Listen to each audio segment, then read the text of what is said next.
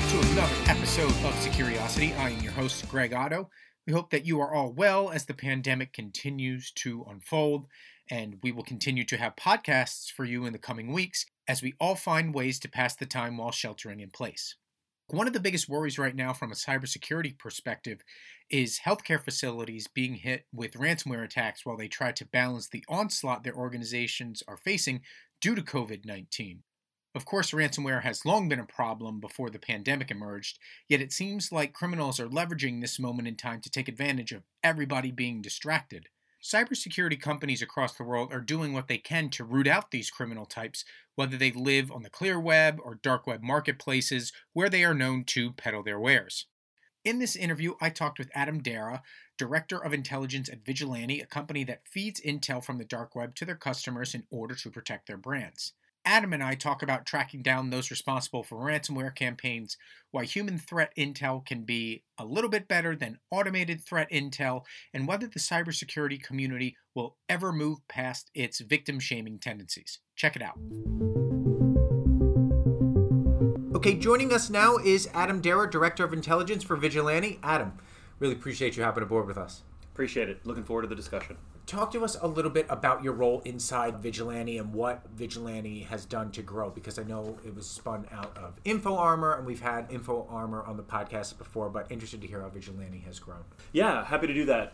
My role as Director of Intelligence is coordinating intelligence gathering efforts and analytic deliverables to our various clients. So most clients have standing intelligence requirements against which we go out and then acquire information based on those needs. We also do ad hoc requirements for our clients. Moreover, as we're out in the threat space and we come across something tangentially in the process of an investigation, we'll alert on more salacious and what we judge to be more damaging information, even if the corporation is not one of our clients. So our play space is the underground economy, the dark web. That's where we shine the most as far as our deliverables and the quality of our intelligence. Vigilante's been quite a ride. I left federal service about a year and a half ago, and about 2 months into my leaving and joining InfoArmor as the Director of Intelligence, Allstate acquired InfoArmor. It was excellent. Almost a year to the day later, we were reincorporated as a separate entity away from InfoArmor. It's given us a lot more freedom to go out and pursue a business model, or maybe perhaps be a lot more aggressive in the underground economy than perhaps we were before, which is one of the reasons they wanted to spin us off. We had some bleeding edge ideas. Some would say an aggressive intelligence collection strategy to get out there and do right by our customers, and in turn by their customers, which is the end user people at the end of the day. The dark web, I think most people think of it as this spooky hacker hoodie filled area, and while it's not this ghost flickering in the background, there is some danger there because obviously the forums are out there with tons of data.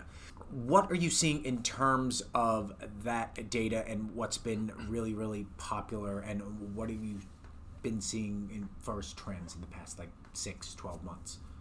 Yeah, trends in the last 6 months, I would say, just in the space we play in.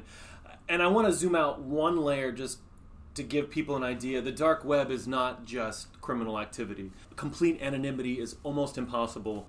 Dark web interface, the tools, the software that's used to communicate within dark web forums and in dark web communities also helps politically ostracized minorities to get together and chat, sexual minorities in repressed countries and in authoritarian regimes. It allows them to communicate with each other. So it's not just a place where body parts are sold and people, and people steal things. It's a very robust and very interesting ecosystem of individuals around the world. So that's just one thing. It's a place where it's where the internet was in the early 90s, really. Okay. Kind of this wild, wild west capitalist unregulated entity. A lot of awesome things are done in that space, but criminals, because it allows you some bit of anonymity to operate, it allows criminals to communicate with each other, trade goods and services. Unfortunately, what we're seeing right now is the use of ransomware to go after heretofore kind of hands-off areas, meaning hospitals. We're seeing them not only infiltrate a hospital's network, they'll hold it ransom and say, oh, we promise, if you pay us, we will go away and give you your data back. It's all a lie. And this is what's been interesting, is that instead of having some kind of moral compass, they don't give the data back. They still sell it or expose it for free in the clear, deep, and or dark web. You know, we're seeing this, the moral compass kind of shifting, in, at least in the space we play in. But, you know, as far as the criminals, they're pivoting to, they're moving into a space that before it was, we'll steal from you if you're irresponsible, but, you know, hospitals.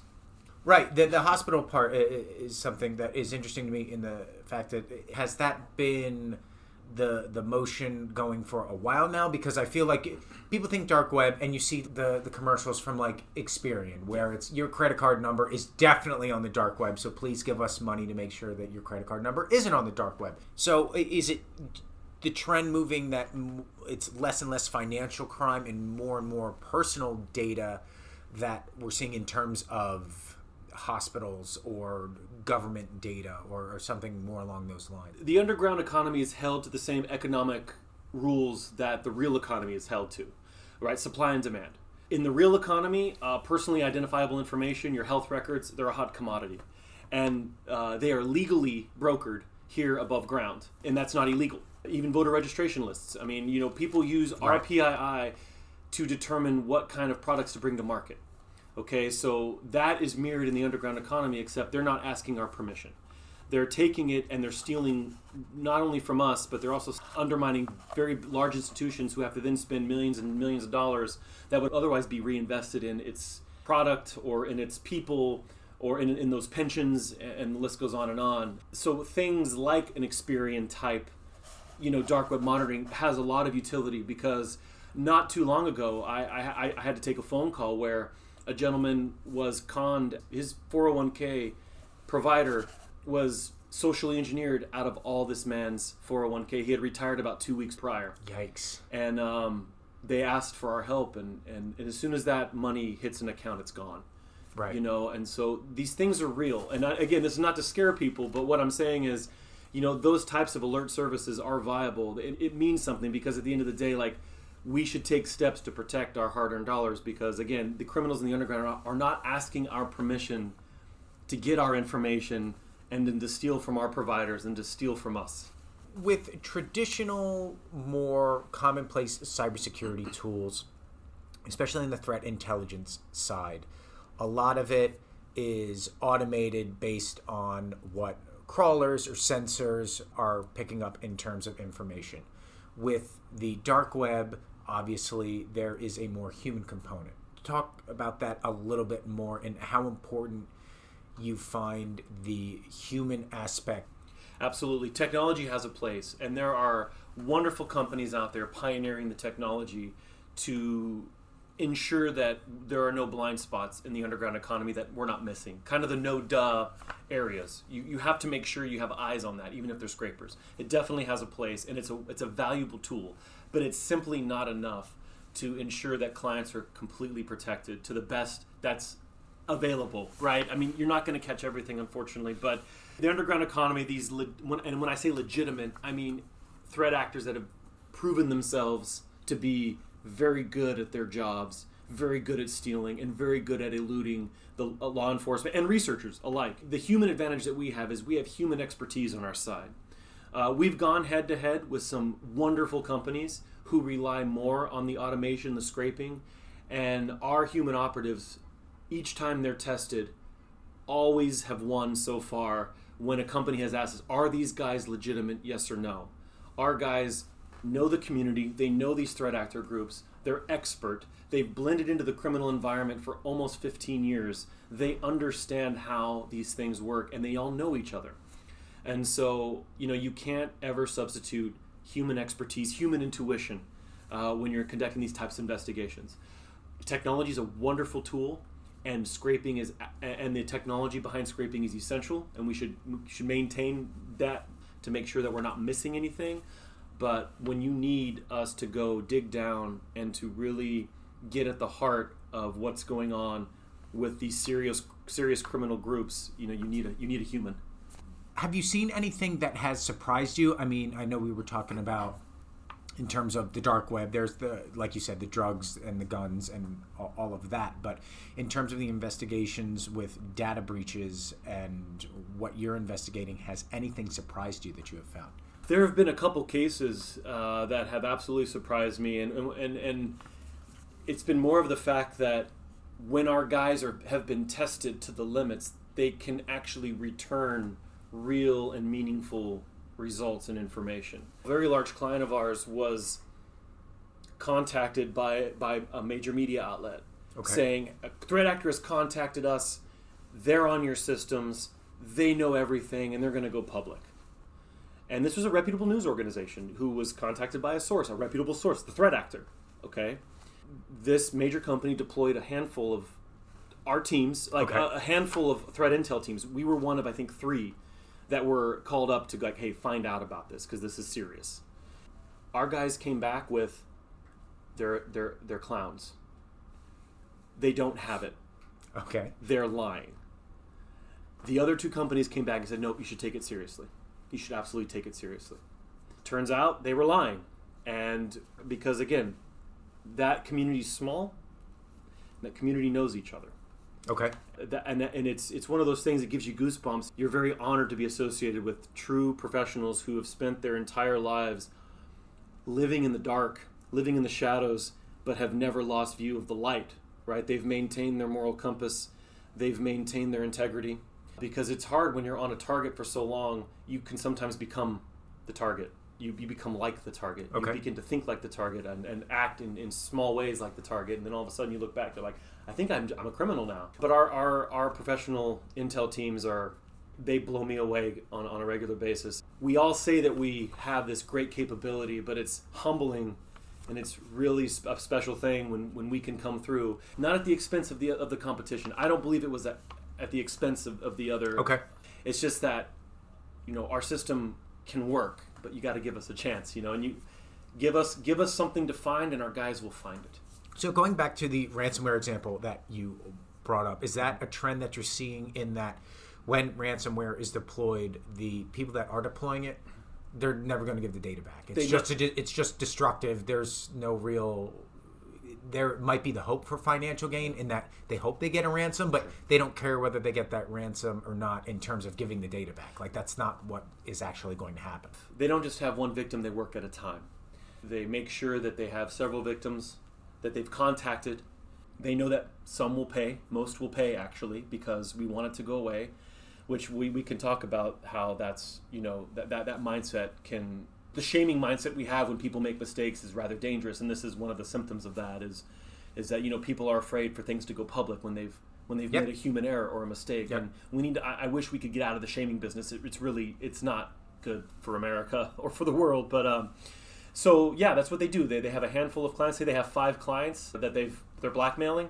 If 3 pay the tens of thousands of dollars to keep them to shut up, and 2 say go pound sand, they're still making 6 figures. So they don't care. Moreover, the moral compass is almost non-existent with a couple of the groups out there that are doing this. And not only do they shut down hospitals for a handful of hours, they'll publish very embarrassing and confidential patient data. And so sometimes they'll offer it for free. Here, take it. So it's really too bad. Let's talk about that shaming part of it, or how that fits into the community right now, because I think about this a lot when we write stories, and especially from my perspective. While I write that somebody might have been hacked, it has to be pretty egregious for us to be like, this was bad. Like, I think Equifax, personally, I thought that was pretty egregious. What do you do against a state? You know what I mean? Like, what were they supposed to do? And again, like, I'm not picking on the media because that's not where I was going with this. That's fine. What I'm saying is, Equifax, okay, insert, find and replace any major corporation, because what can you do when the power of an entire nation state is behind you? Unlimited resources, the best training in the world. And let's not make any mistake about this, countries like Russia, China, Iran, they're not to be toyed with in that realm. They're very good. North Korea as well. Right. These are very, very professional and very, very good intelligence officers. because that's what it is. It's an intelligence gathering operation, right? Which is different from a criminal, traditional criminal act. Intelligence operations are meant to gain an advantage over your political adversary or your foreign policy adversary, right? What's very pertinent to that for countries like China, North Korea, Russia, and maybe some other more friendly nations. Okay. But, they want to know who we are, what we're about, what we're doing.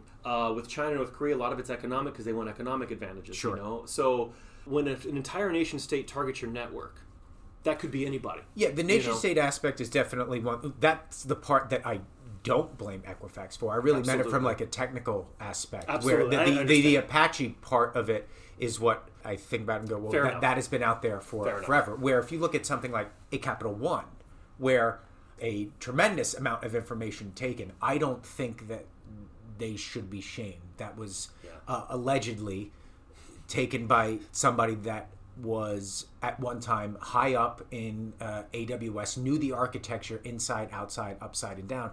You're not going to be able to guard against that. So looking at Capital One for shaming or in an anger perspective, I just don't see it. And I look at it also from the perspective of, if a bank branch gets robbed, nobody is like, shame on that bank, unless they let the vault door open. Can you believe those tellers didn't know this was going to happen? The tellers didn't say no when the gun was pointed in their face. Like, I don't think there's enough of that in cybersecurity yet, where it's, look, crimes happen, and as long as you're not being incredibly egregious, you can go public with it without worrying about people pointing a finger in your face to say, well, you're really to blame here. You're right. And this whole idea of what's happening right now in technology, we are making such magnificent strides to better mankind.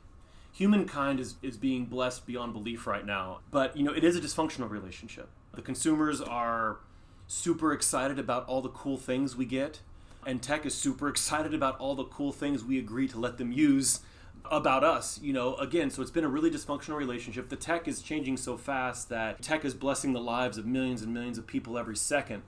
But then there's a cost. We're still trying to figure out the right balance of, okay, what is reporting?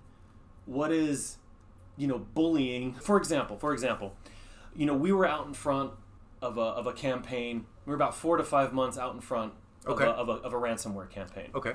We found, happenstance, we were investigating something else, and our guys found the hideout where they were stashing the loot. Okay. Well, we found it. And I alerted all 5 companies. I came in through the front door. Okay. I'm Adam Dara. I'm with Vigilante. Here's my LinkedIn profile. I'm going to send you an email as well as I need to speak to a security professional. I got a 0% return on my attempts to notify that, hey, it doesn't surprise me. You've been, again, I'm cold calling him. Who am I? I'm nobody. Nobody knows who Adam Dara is. I mean, my high school teachers barely remember me, And I went to a small high school in Louisiana. They're like, Adam Dara, that California boy who didn't belong, We're still getting used to the threat environment. We're still getting used to how to have a healthy relationship with our security wing. We're getting used to how do we have a comfortable and a secure relationship with this vendor. Who's this guy? What is threat intel? What is intelligence? This is why we at Vigilante, especially our intel team, we really value the human relationship with our clients, and we don't write on these things when something like egregious has been done. We want to repossess your information. That's yours, not the criminals. We'll tell you where it is, but we're not here to shake you down. But so I think in the next 3 to 5 years, I hope we kind of have a more functional relationship with each other. Tech, companies, consumers, and the threat intel world. We need to find a way to coexist and not become clickbait. Adam, really appreciate your insights. Great conversation. Thanks for joining us today. Hey, thanks, Greg. Awesome to talk to you.